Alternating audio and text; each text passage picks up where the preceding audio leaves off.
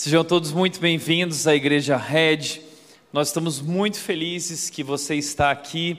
Nós tivemos um dia maravilhoso. Hoje Deus tem falado tanto com a gente e essa continua sendo nossa expectativa que Deus fale conosco agora também. Esse é o tema da nossa série de mensagens que estamos encerrando hoje.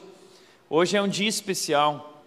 Deus tem falado tanto com a gente através desse tema nos últimos domingos, sobre esse maravilhoso amor que Deus tem por nós.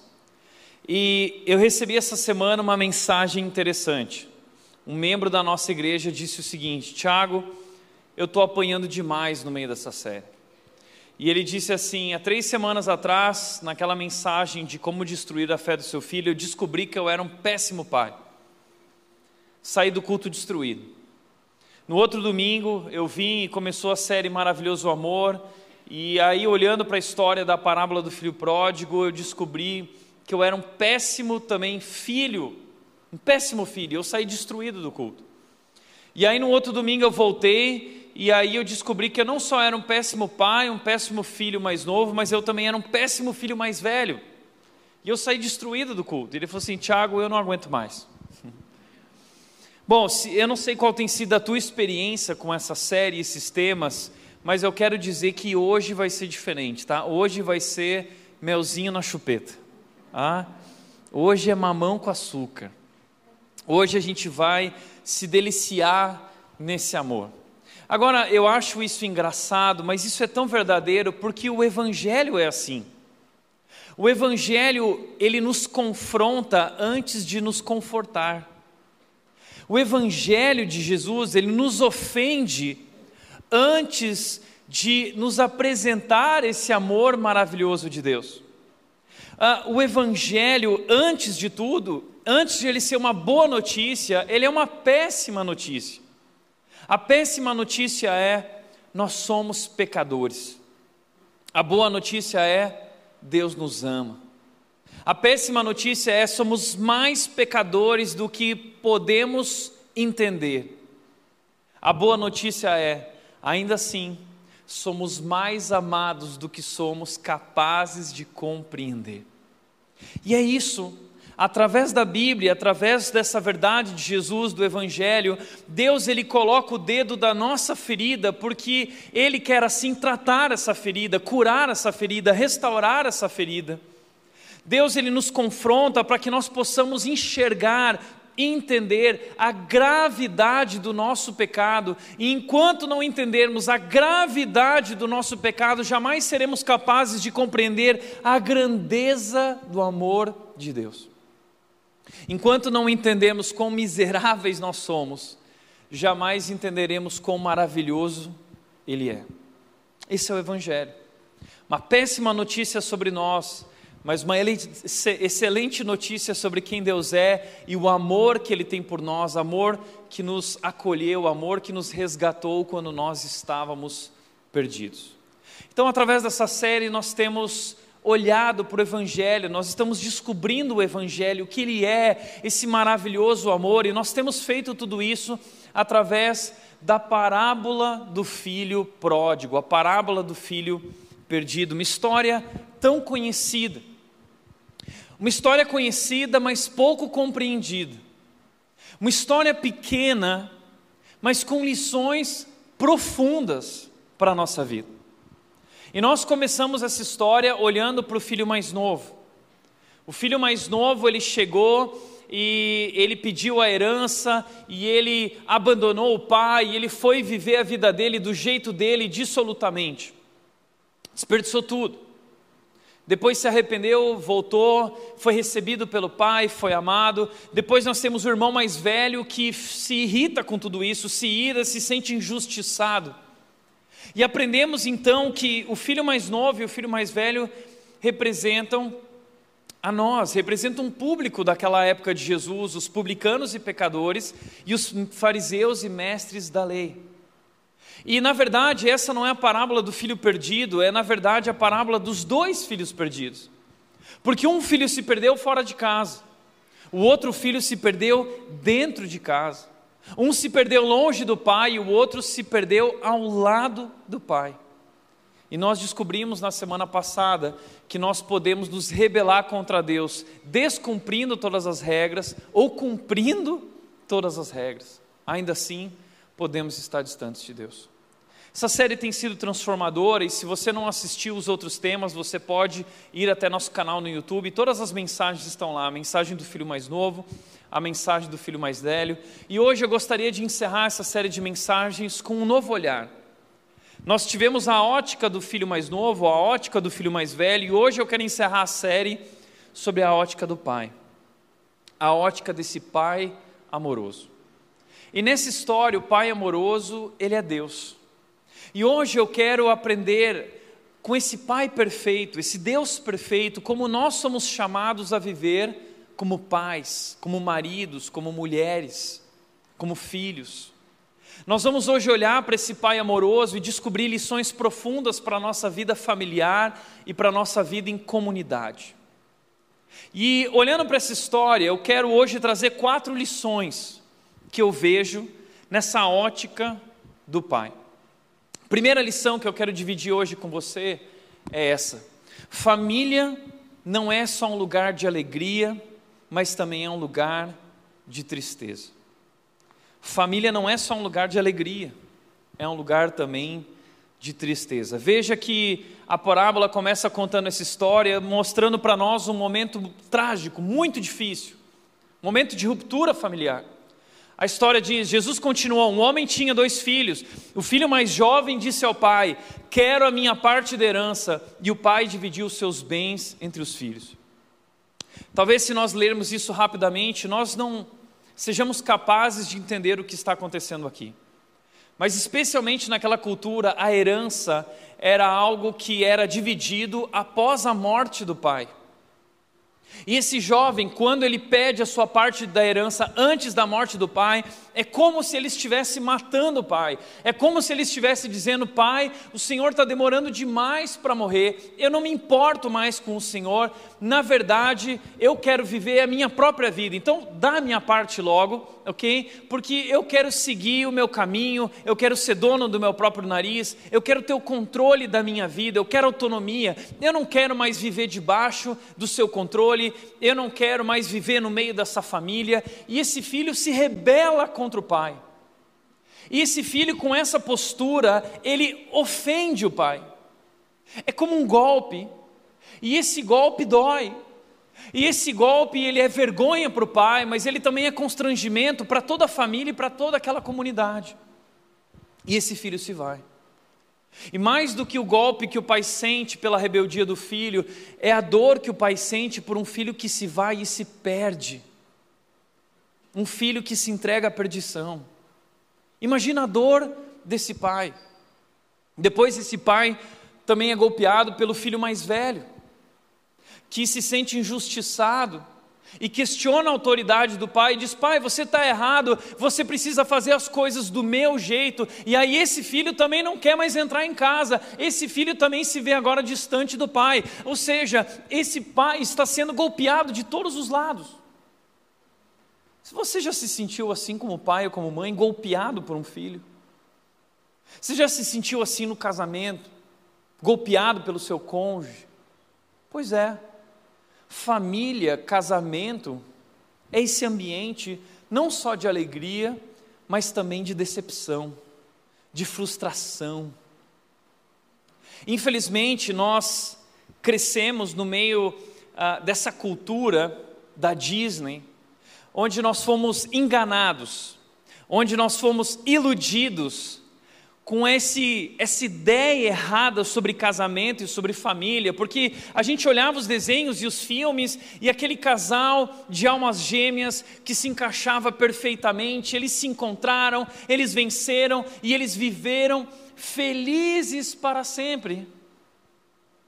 E aí nós casamos nessa expectativa de viver felizes para sempre. Nós casamos achando que vamos encontrar no casamento o amor incondicional que vai nos suprir completamente. E aí nós temos, buscamos na relação com os filhos esse mesmo amor incondicional. Mas o que acontece no casamento e na relação com os filhos não é bem assim. A relação familiar e no casamento é cheia de desafios.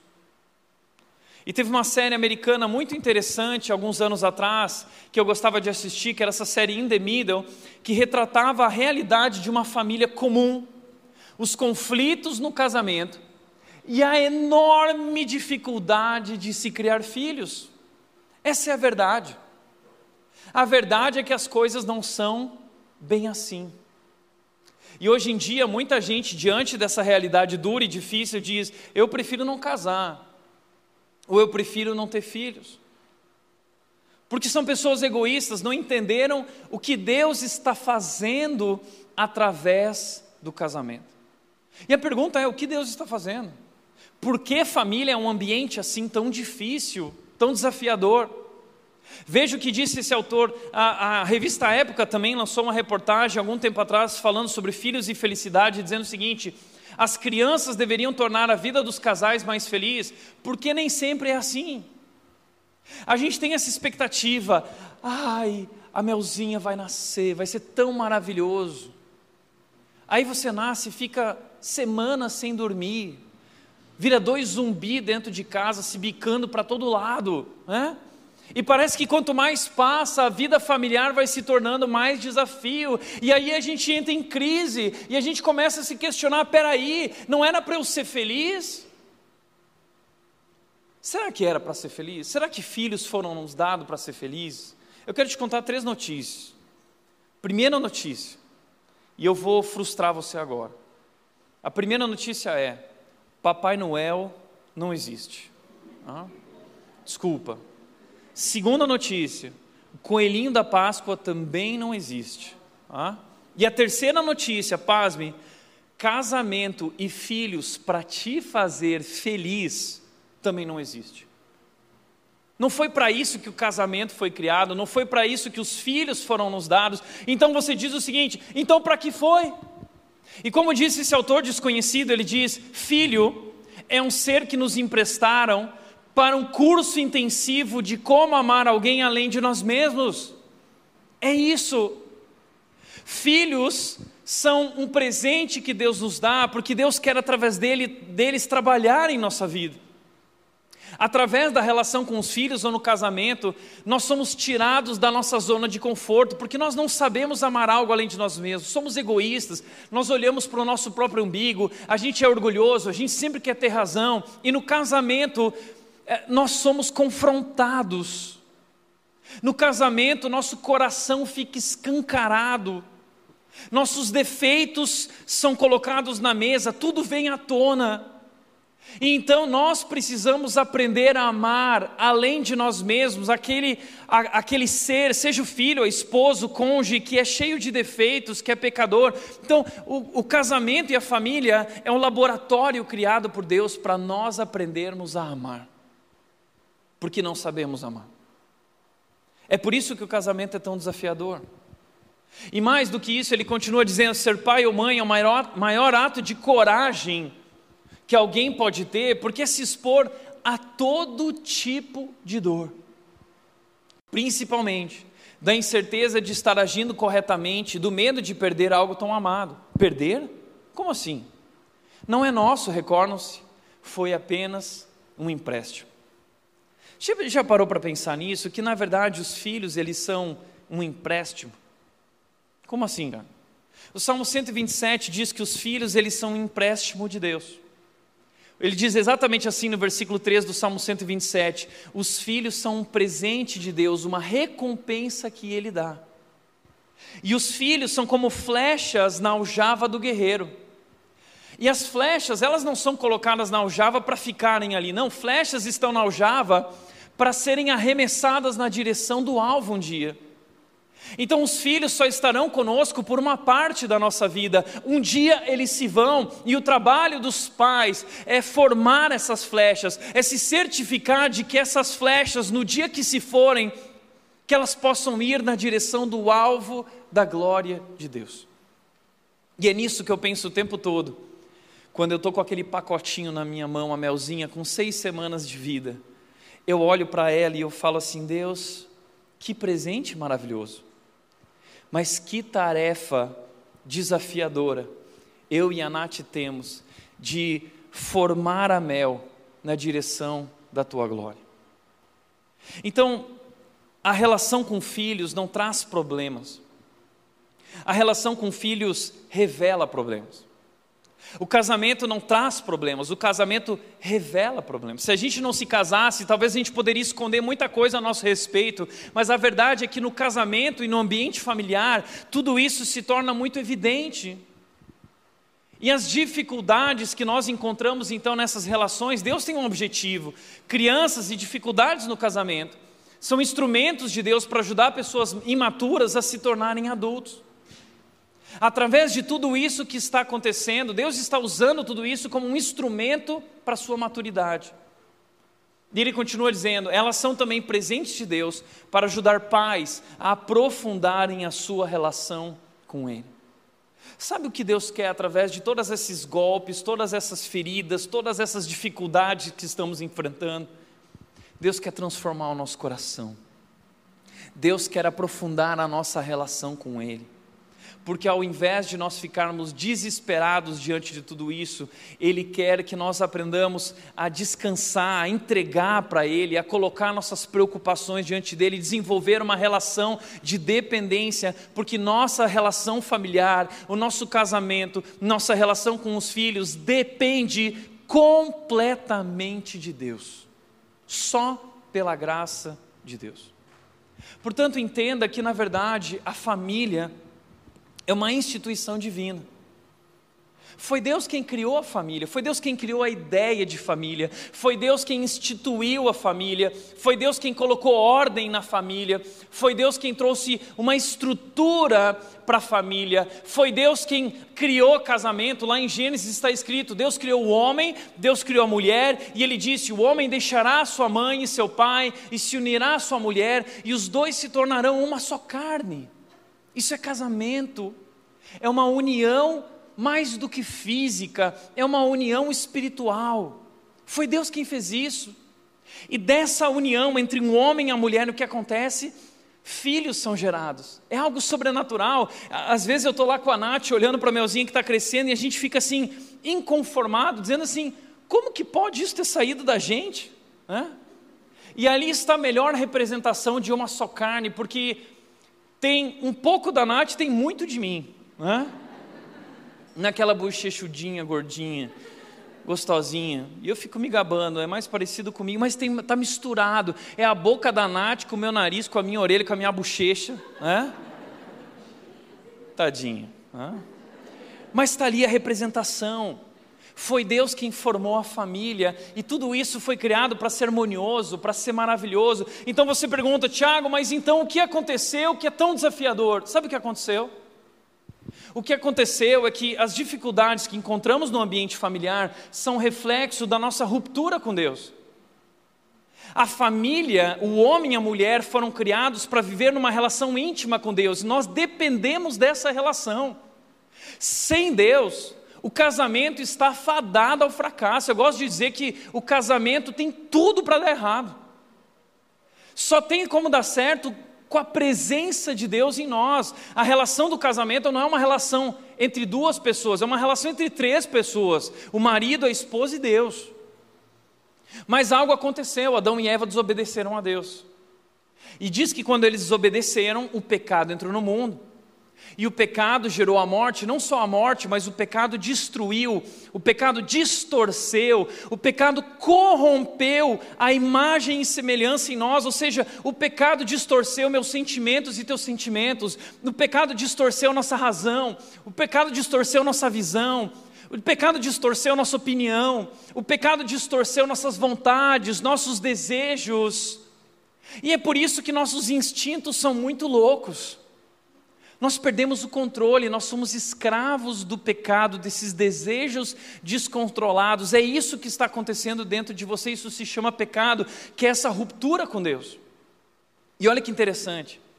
Quando Adão e Eva pecaram, diz que os olhos deles se abriram.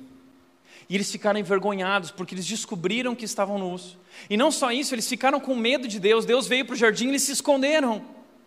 Eles tinham uma relação perfeita com Deus. E Deus fala assim: o que aconteceu? E aí o homem vem, e aí nós vemos a primeira treta de casamento da história. A primeira treta de casamento da história está ali em Gênesis capítulo 3 e 4. Adão vira para Deus e fala o seguinte: a culpa é dela, a culpa é da mulher que tu me destes. E eu fico imaginando o dedão na cara da Eva e a Eva se enchendo de ódio e amargura por causa de Adão bananão, né? Você e ela pensando o seguinte: você estava junto, seu omisso, né? E ali começa o machismo e o feminismo. O machismo dizendo a culpa é delas, e o feminismo dizendo a culpa é deles, a culpa é da opressão masculina, não, a culpa é da opressão feminina. E ali vira essa grande guerra. E logo depois, Adão e Eva têm filhos, Caim e Abel. E o que acontece com a primeira família da Bíblia? Caim, o irmão mais velho, mata Abel. E veja só, não havia televisão não havia novela da Globo, não haviam filmes de Hollywood, não tinha Netflix. Então, de onde que vem isso? Porque a gente tem esse costume de dizer o seguinte: ah, o problema com meu filho são as amizades dele, tem amigos ali que estão influenciando ele. Deixa eu te dizer uma coisa. O problema na nossa vida não são nossos amigos, o problema não é o que está lá fora. A Bíblia diz que o problema é o que está dentro de nós.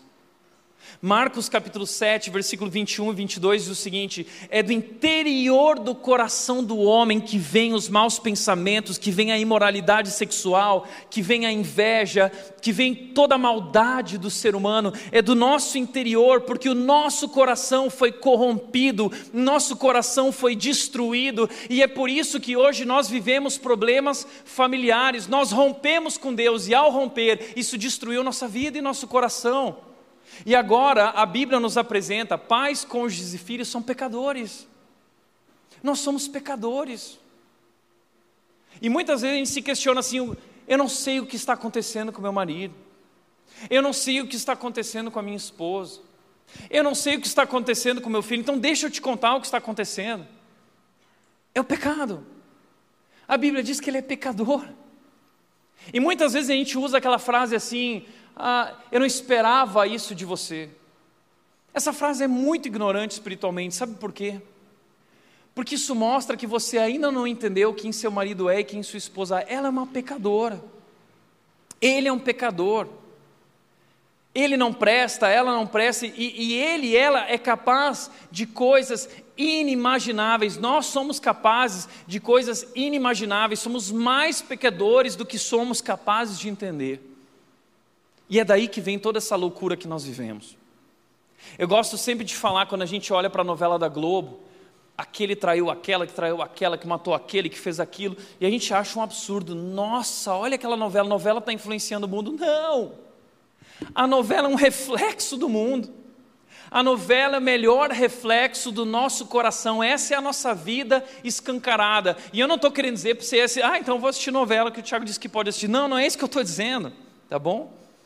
O que eu estou dizendo que está ali evidenciado a verdade sobre quem nós somos, porque no nosso, a gente tenta não demonstrar isso, né? A gente não quer, eu sempre brinco que a, as famílias só são perfeitas quando chegam na igreja. Quando entra na rua Bernardino Bonavita, as famílias são perfeitas. Mas quando estão saindo de casa, é aquele quebra-pau, né? Que a esposa está atrasada, o marido ficou assistindo o jogo e você ficou cuidando dos filhos, dando de mamar, a esposa faz tudo, aí o marido já está buzinando no carro, aí a esposa, por que você nunca me ajuda? E não, eu vou falar com o pastor Tiago, você vai ver só, né? É, pode falar, eu vou falar também com o Washington, e vira aquela loucura, e os filhos atrás brigando com os filhos ranhentos, brigando atrás do carro, batendo um no outro, puxando o cabelo. Eu lembro, era assim com a minha família também. Aí chegava na rua da igreja, meu pai virava, no meio daquela terceira guerra mundial, meu pai virava e falava assim: agora chega! Aí todo mundo parava. Chegava na igreja, todo mundo abria o sorriso, né? Aí o pai sai do carro, abre a porta para a esposa, vem a minha joia rara, né? Esposa querida, bênção de Deus. Filhos queridos, herança do Senhor, flechas da minha aljava, venham, né? E a família sorriso entra na igreja, a paz do Senhor, né?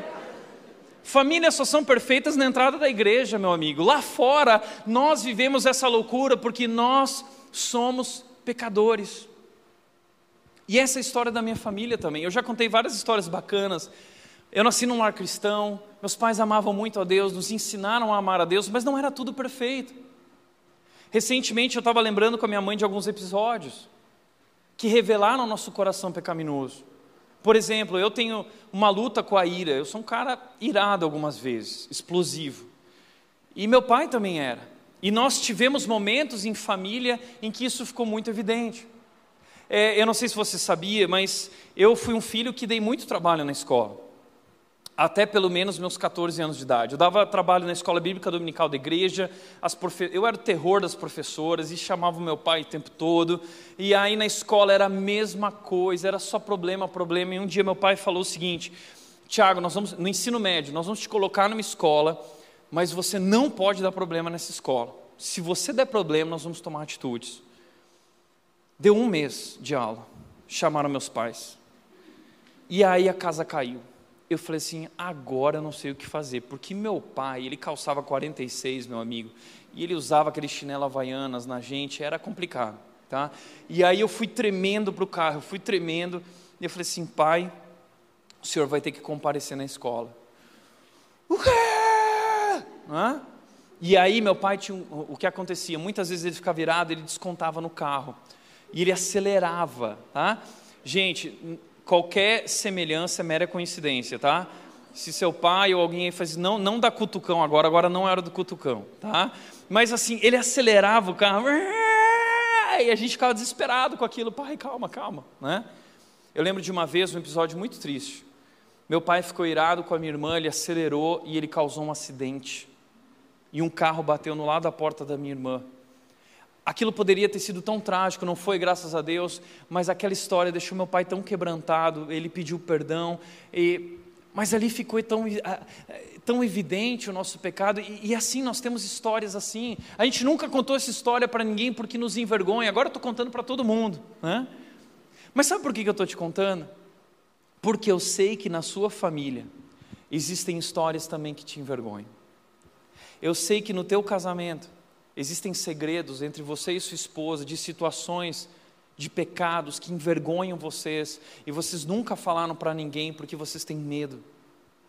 Eu sei que na tua família, na relação com os filhos, existem episódios trágicos, existem momentos que nós queremos esquecer, coisas que nós gostaríamos de poder mudar da nossa história, mas nós não podemos mais mudar. Estão ali as marcas, estão ali as cicatrizes, não podemos mais mudar isso. Essas são as marcas do pecado em nós, estamos distantes de Deus e isso trouxe problemas no nosso casamento, problemas na nossa família. E entenda uma coisa: ah, muitas pessoas às vezes falam o seguinte, Tiago, mas eh, quando que eu, que eu me torno pecador? Veja o que diz esse texto, Salmo 51, 5 diz: Pois sou pecador desde que nasci, sim, desde que minha mãe me concebeu. Nós precisamos ter essa consciência, nós nascemos pecadores. A Melzinha, quando nasceu, quando ela saiu de dentro da mamãe, e eu peguei, eu fui o primeiro a pegar ela no colo, ela saiu direto aqui, ó, blup, né, na minha mão.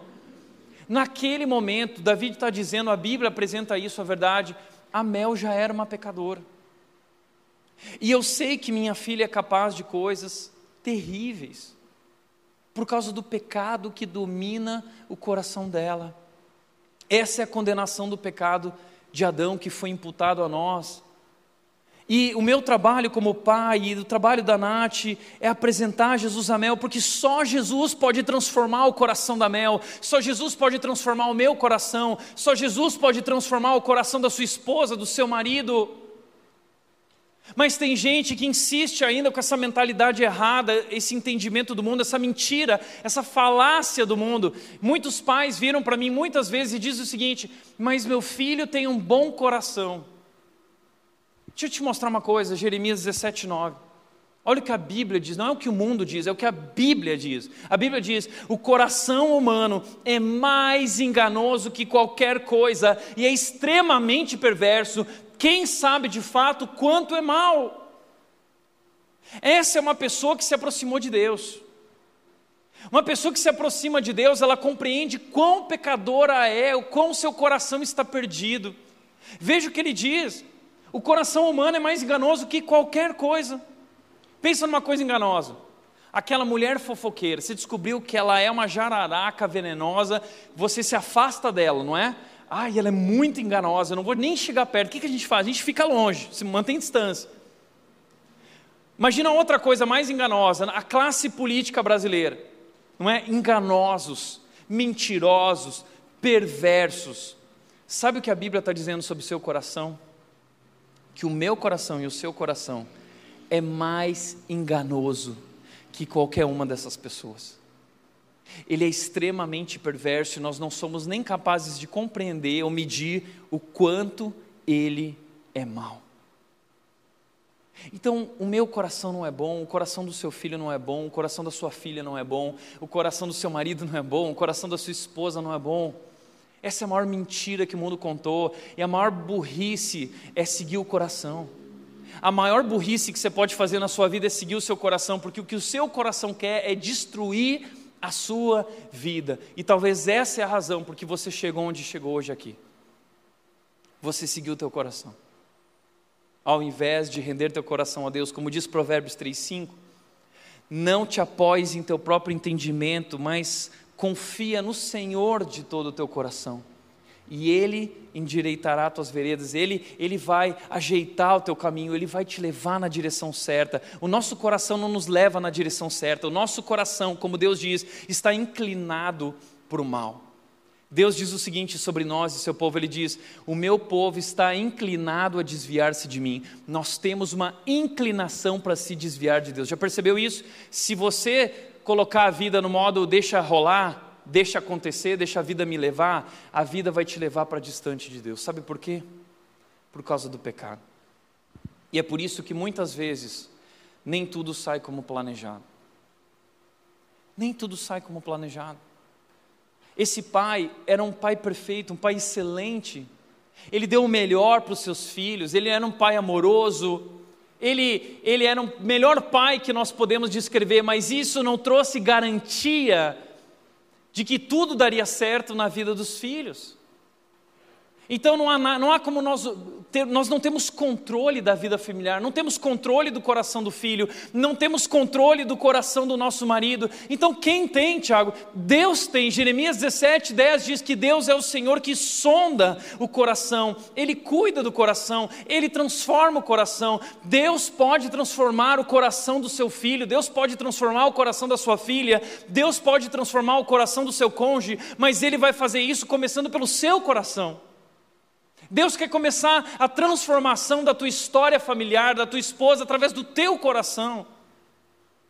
E eu preciso abrir meu coração compreendendo isso. Deus está trabalhando em mim através dessas dificuldades. Deus está me convidando a aprofundar a minha relação com Ele. Então eu abro meu coração, eu aceito ser trabalhado por Deus, para que Deus, através da minha vida, trabalhe na vida do meu marido, da minha esposa e da minha família.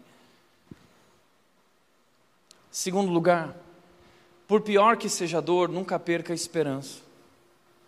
Por pior que seja a dor que você está enfrentando hoje, seja um filho que se foi, seja um marido que se foi, uma esposa que se foi, nunca deixe a esperança morrer. Esse pai nunca deixou a esperança morrer.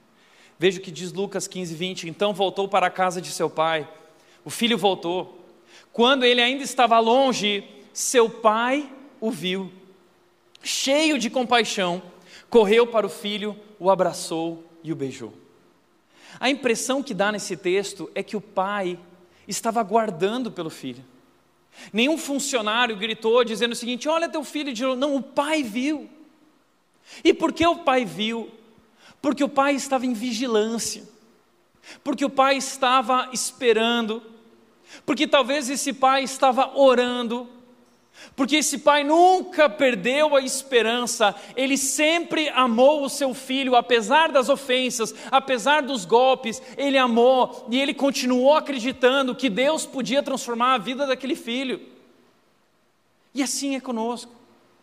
Nós não podemos deixar a esperança morrer. Não desista do seu casamento, não desista da sua família, continue amando até o fim. É, e essa esperança é amar até o fim e insistir em amar. Esse pai estava lá e ele vê e ele corre, ele encontra o filho, e então ele festeja esse momento, o retorno do filho. Sabe que esse é um segredo que nós precisamos aprender. Deus transforma corações, Deus transforma casamentos, Deus transforma famílias. Eu lembro de um casal que eu conheci em Vinhedo, que não era cristão, quando eu conheci eles já eram cristãos, e eles me contaram a história deles. Estão casados até hoje, uma família incrível e maravilhosa. Mas eles contaram, Tiago, nós chegamos no limite. Nós estávamos indo para o tribunal para nos divorciarmos. E no caminho, nós passamos na frente de uma igreja. E algo nos chamou. Nós entramos. Nós ouvimos o Evangelho.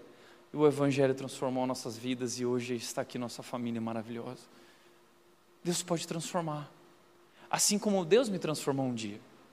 Eu lembro que teve uma fase da minha vida que eu vivi, eu estava no limite. Dali em diante eu poderia ter me perdido por completo. Aos 13 anos eu me tornei surfista, comecei a andar com a galera da praia, e a galera saía do mar, ia para as dunas fumar maconha, e eu queria fazer parte do grupo, eu queria ser aceito, eu comecei a abrir mão dos meus valores, eu comecei a me vestir como eles, eu queria viver aquilo. É quando a gente nasce na igreja, às vezes a gente vive isso, nossos olhos se abrem para o mundo e a gente quer experimentar esses prazeres. E eu estava vivendo esse momento, crise. E eu comecei a ouvir Bob Marley. Imagina minha mãe e meu pai super sérios com Deus e eu chegando em casa ouvindo Bob Marley com as calças lá embaixo, aqui assim, ó, tá? Eu chegando em casa e aí pai, e aí mãe, né? Imagina o coração do desesperado da minha mãe. Mas teve uma cena que marcou minha vida. Eu lembro do dia, e não foi uma vez, foram várias. Eu estava passando no corredor de casa e eu vi a porta do quarto da minha mãe entreaberta, uma pequena fresta. E eu olhei. Minha mãe estava de joelhos. E eu sabia que ela estava orando por mim. E não teve jeito. Deixa eu te ensinar uma coisa. O seu filho pode rejeitar tuas palavras, mas ele não tem poder contra as suas orações. E Deus tocou profundamente a minha vida aos 14 anos, mas tão profundamente, que eu não só tive uma experiência com esse maravilhoso amor, como eu me rendi a Deus para ser pastor de tempo integral. Acho que minha mãe orou demais, mas passou da conta. Aprenda isso. Pais de joelhos, filhos de pé. Esposa de joelho, marido de pé. Marido de joelho, esposa de pé. Nós temos que aprender a ir para o quarto de guerra. Nós temos que aprender a colocar nossa família diante de Deus, porque só Deus pode transformar seu casamento e sua história familiar. Terceiro lugar, Terceira lição que eu aprendo: mantenha sempre aberta a porta da reconciliação.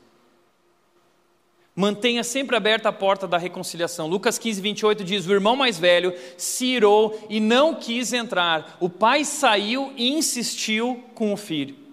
O irmão mais velho estava voltando, viu que o pai aceitou o filho mais novo e está lá gastando com o filho mais novo a sua parte da herança. Ele fica indignado, se sente injustiçado e ele questiona o pai, confronta o pai, ele desonra o pai diante de todos. E ele está lá fora, ele não quer entrar. E o pai fecha a porta e briga com ele. Não. Diz o texto: o pai saiu. O pai foi até ele. Assim como o pai saiu quando viu o filho mais novo, o pai foi ao encontro do filho mais novo, assim o pai também vai ao encontro do filho mais velho, dizendo: Filho, eu te amo. E diz que ele insiste com o filho. Esse é o amor de Deus por nós, o amor de Deus é um amor insistente. O amor de Deus insiste comigo. Como eu disse no Salmo 23, versículo 6, Davi diz o seguinte: sei que tua, teu amor e tua bondade me seguirão todos os dias da minha vida. E a palavra no hebraico me seguirão é correrão atrás de mim.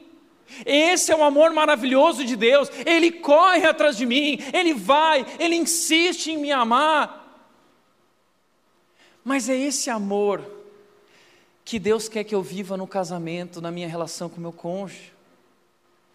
Eu não desisto, eu não me tranco, eu abro a porta, eu perdoo, eu insisto em amar, eu tomo a iniciativa, eu restauro o relacionamento, eu mantenho sempre aberta a porta da reconciliação, porque se Cristo veio ao mundo para me reconciliar com Deus e agora eu fui reconciliado, então agora Cristo me chama a viver isso também nos meus relacionamentos, viver essa reconciliação.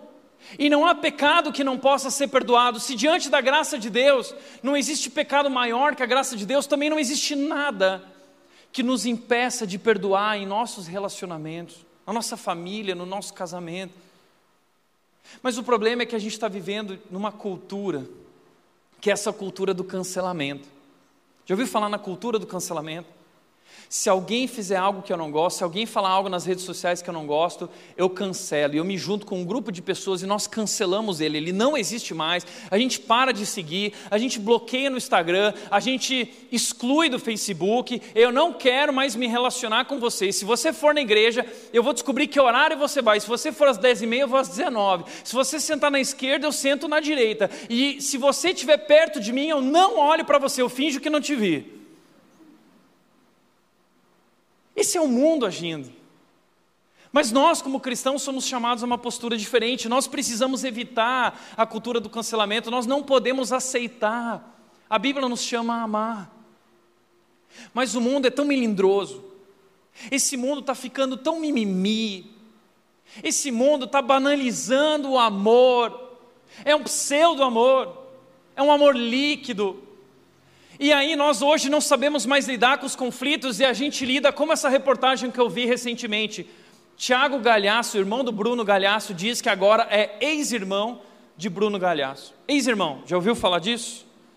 Ah, agora eu sou ex-irmão. Faz três anos que eles não se falam e eles se declararam ex-irmãos por causa de uma divergência política. Um é da direita, o outro da esquerda, então, isso é inaceitável, nós cancelamos um ao outro. Essa é a história da parábola do filho pródigo. O irmão mais velho se declara ex-irmão. Ele vira para o pai e diz: Esse teu filho. E o pai diz: Não, mas é esse teu irmão. Ele diz: Não, é esse teu filho, não é mais, é ex-irmão. Eu não aceito isso. Essa é a postura de alguém que não conhece a Deus, não conhece o amor de Deus. Isso não existe, isso é um absurdo. Mas é isso que está acontecendo no nosso mundo hoje. Então não aceite a cultura do cancelamento, mas pelo contrário, tome a iniciativa da restauração, tome a iniciativa para tratar os conflitos. Como diz Mateus 18,15, Jesus disse o seguinte: Jesus está dizendo, se teu irmão pisar na bola com você, se ele pecar contra você, vá e a sós com ele, mostre-lhe o erro. Se ele ouvir, você ganhou seu irmão.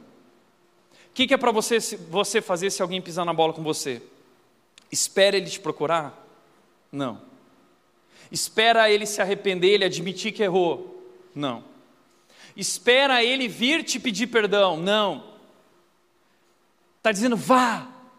Alguém pisou na bola contigo? Vá. Não fique esperando, vá e resolva urgentemente isso e a sós com ele, porque nosso costume é contar para todo mundo que fizeram contra nós. Ele me feriu, ele me machucou, mas nós não vamos tratar o conflito. Vá e a sós com ele, mostre, conversa sobre a situação e se ele te ouvir, você ganha o irmão. O objetivo é restaurar, o objetivo é reconciliação. Toma a iniciativa. Existe algo hoje na sua vida, algum conflito, seja no casamento, na relação familiar? Vá, resolva hoje esse conflito. Esse é nosso dever diante do grande amor de Deus, manter essa porta aberta e mais do que aberta, escancarada. Terceiro lugar, seja insistente em amar e perdoar. Seja insistente. A Bíblia diz que Jesus, tendo-os amado, amou-os até o fim. Jesus nos amou até a morte. 1 Coríntios 13 diz que o verdadeiro amor tudo sofre, tudo crê, tudo acredita, tudo espera, tudo suporta. Esse é o verdadeiro amor. Não é esse amor que o mundo vende por aí, esse pseudo-amor, esse amor líquido. Esse é o verdadeiro amor. É por isso que eu aprendo o seguinte: que não existe amor sem horror. Isso está ligado, é o que eu vejo na cruz. Cristo nos amou sendo crucificado. E nós vamos amar na cruz. A única maneira de amar teu marido é morrendo na cruz para si mesmo. É a única maneira. Não há como amar sem ser crucificado. Quem quer amar sem sofrer não vai amar. Quem quer amar sendo compreendido sempre não vai amar. Quem quer amar sem ser cuspido na cara não vai amar. Quem quer amar sem ter que lidar com, com, com a necessidade constante de perdoar, não vai amar. Amar dói. Essa é a dura realidade do amor. Essa é a grande verdade sobre o amor. Quem quer amar sem sofrer não vai amar. É por isso que muita gente hoje abre mão do relacionamento, tão logo exige renúncia, tão logo exige sacrifício, tão logo começa a doer. Começa a doer, já, ai, não quero mais. Você não me faz feliz. Isso está destruindo a nossa vida, essa ditadura da felicidade. Não é sobre isso. Casamento é serviço, casamento é entrega, casamento é sacrifício. É isso que é o amor. E Jesus insiste em nos amar. Deus insiste em nos amar sacrificialmente, ainda que a gente não mereça, ainda que a gente não enxergue, Ele vem ao nosso encontro, Ele abre mão de tudo, Ele abre mão da Sua glória, Ele se esvazia, Ele encobre a Sua glória ele se esconde, ele se veste com esse corpo humano limitado, e ele sofre, e ele é rejeitado, e ele é abandonado, e ele é cuspido, e ele é crucificado, e ele é transpassado, ele é esmagado por causa do nosso pecado. Que amor é esse? Que amor é esse? Esse é o amor maravilhoso de Deus. E é esse amor que me ganhou. É por isso que eu sou cristão, é por causa desse amor. E é por isso que eu luto pelo meu casamento, é por causa desse amor. E é por isso que nós lutamos por nossas famílias, é por causa desse amor. Você está sendo chamado e desafiado por Deus a amar como Ele te amou. Quarto e último lugar, construa um ambiente marcado pela graça. Construa um ambiente marcado pela graça. Lucas 15, 22 diz: O pai, no entanto, disse aos servos: Depressa, tragam a melhor roupa da casa e vistam nele. Coloquem-me um anel no dedo e sandálias nos pés. O segredo na família dessa, o segredo nessa família é que esse pai, ele construiu um ambiente marcado pela graça. E a graça de Deus é transformadora. Certa vez perguntaram para minha mãe, qual é o segredo da família de vocês? Minha mãe disse o seguinte, algo que eu achei muito interessante. Ela disse: o segredo é a graça de Deus.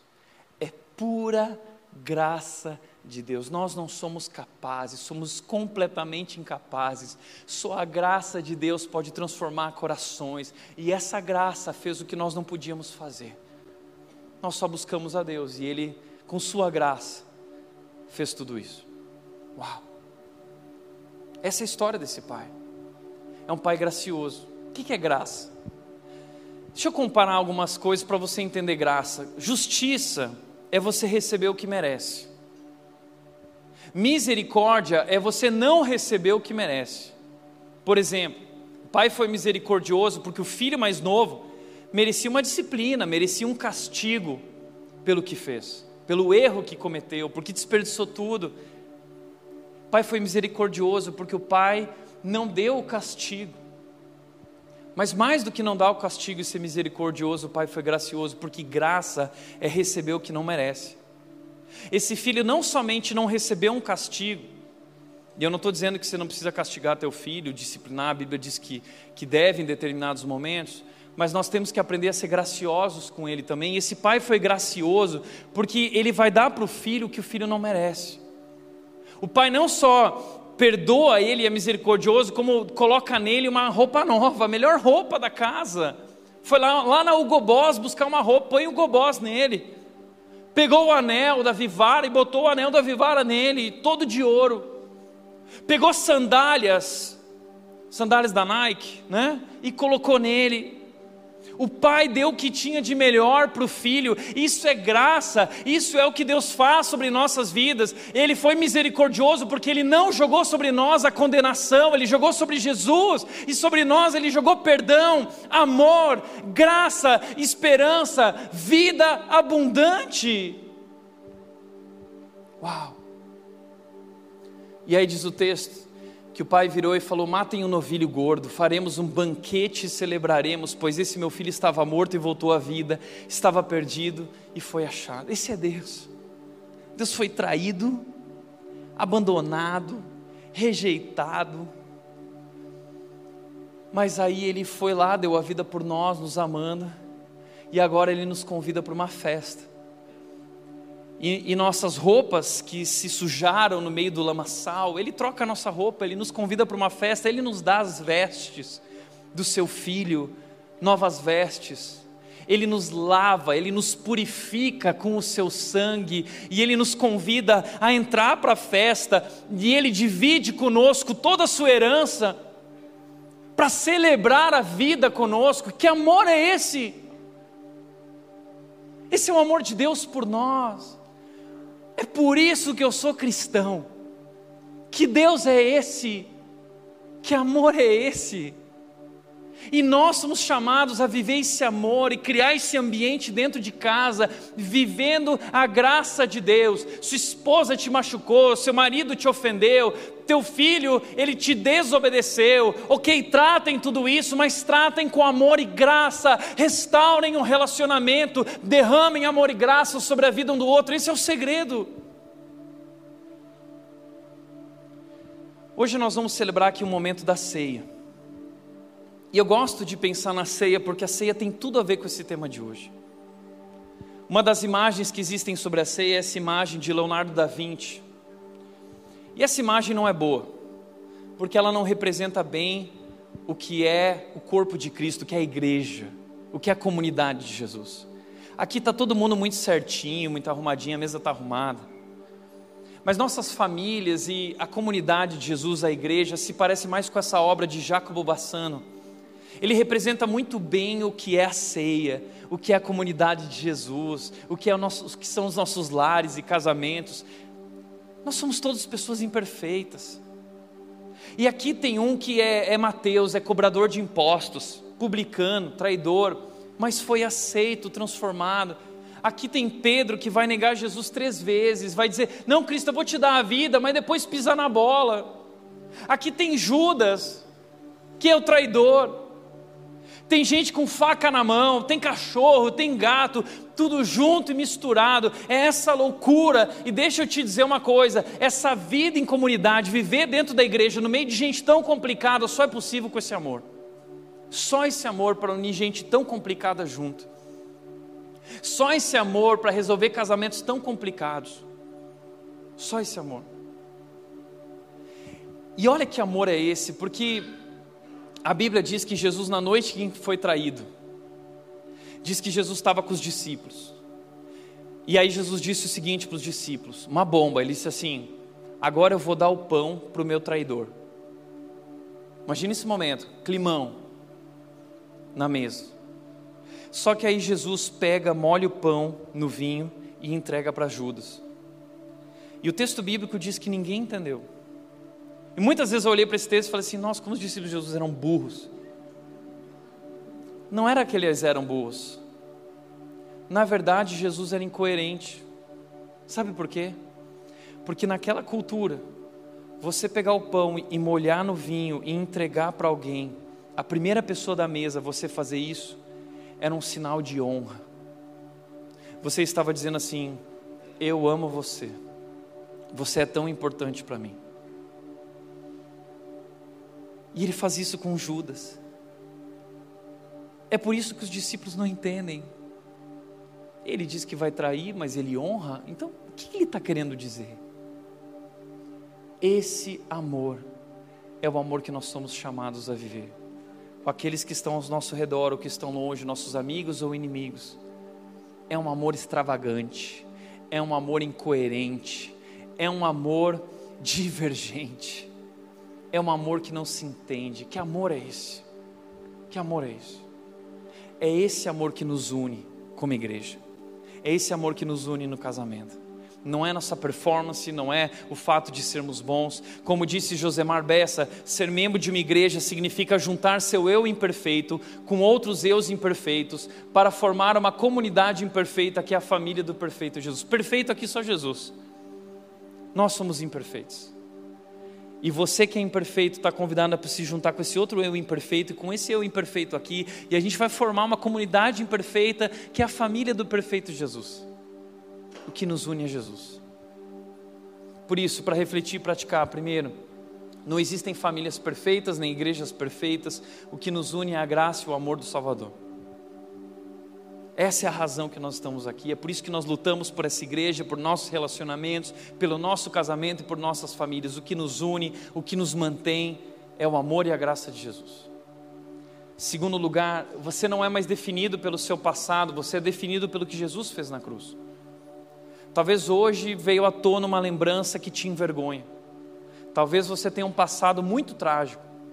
Eu quero te dizer que essa história trágica não te define mais. A Bíblia diz que quem está em Cristo, em Jesus, é uma nova pessoa. Todas as coisas antigas ficaram para trás e tudo se fez novo.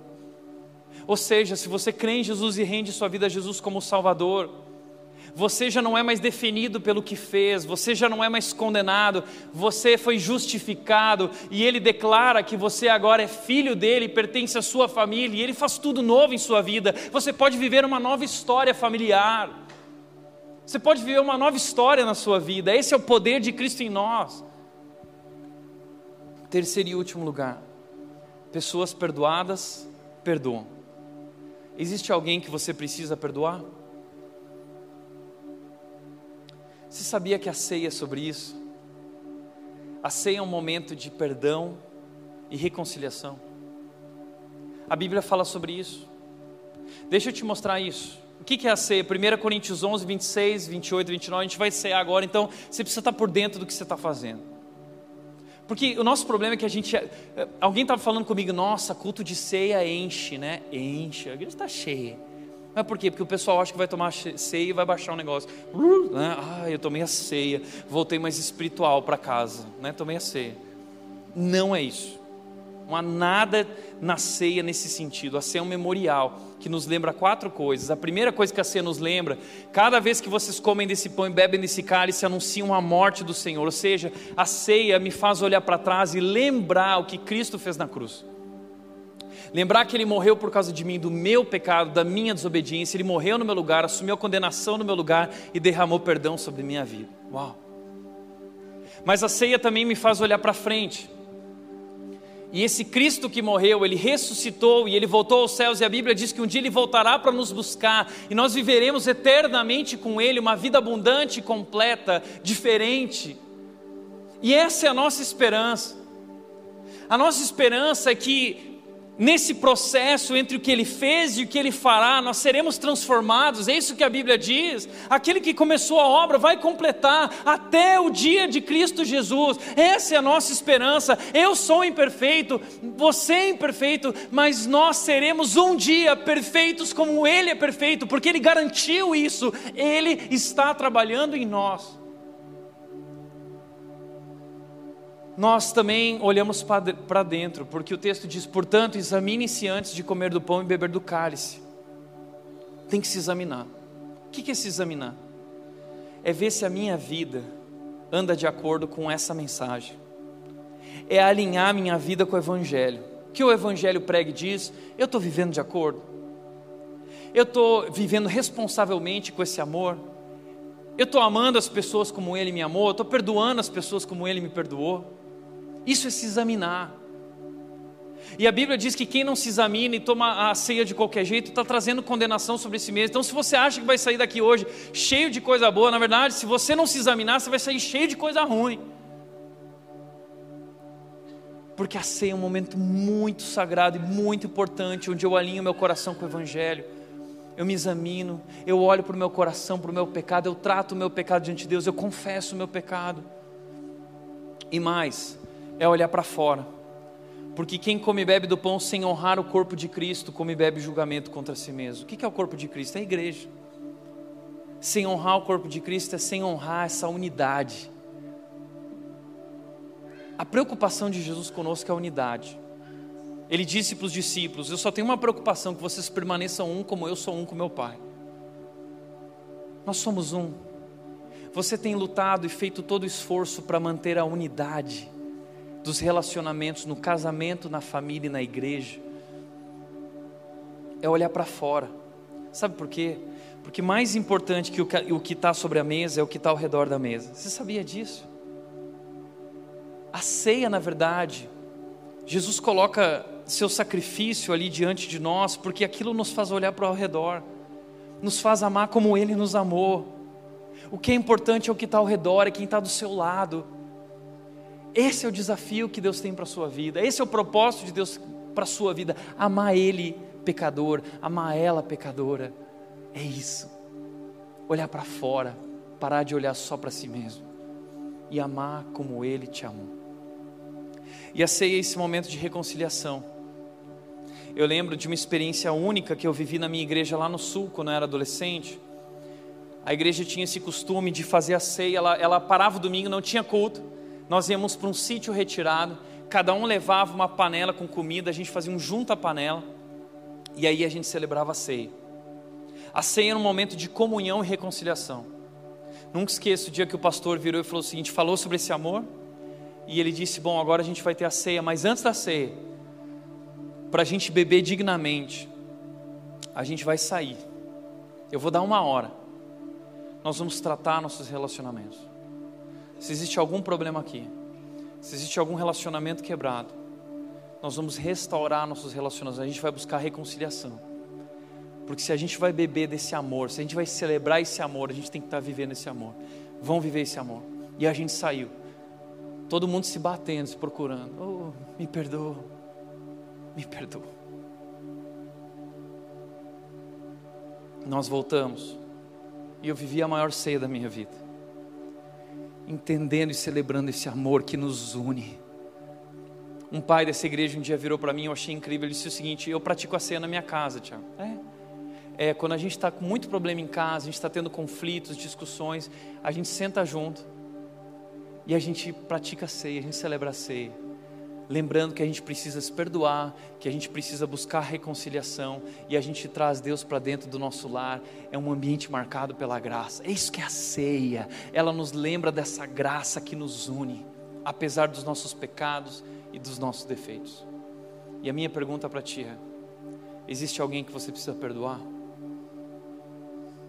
Existe algum relacionamento que você precisa restaurar?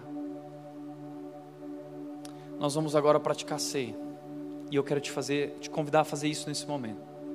Você não precisa levantar, você pode tomar uma decisão no coração, mas saindo daqui hoje, você vai resolver as coisas. Urgentemente. Saia e insista em amar.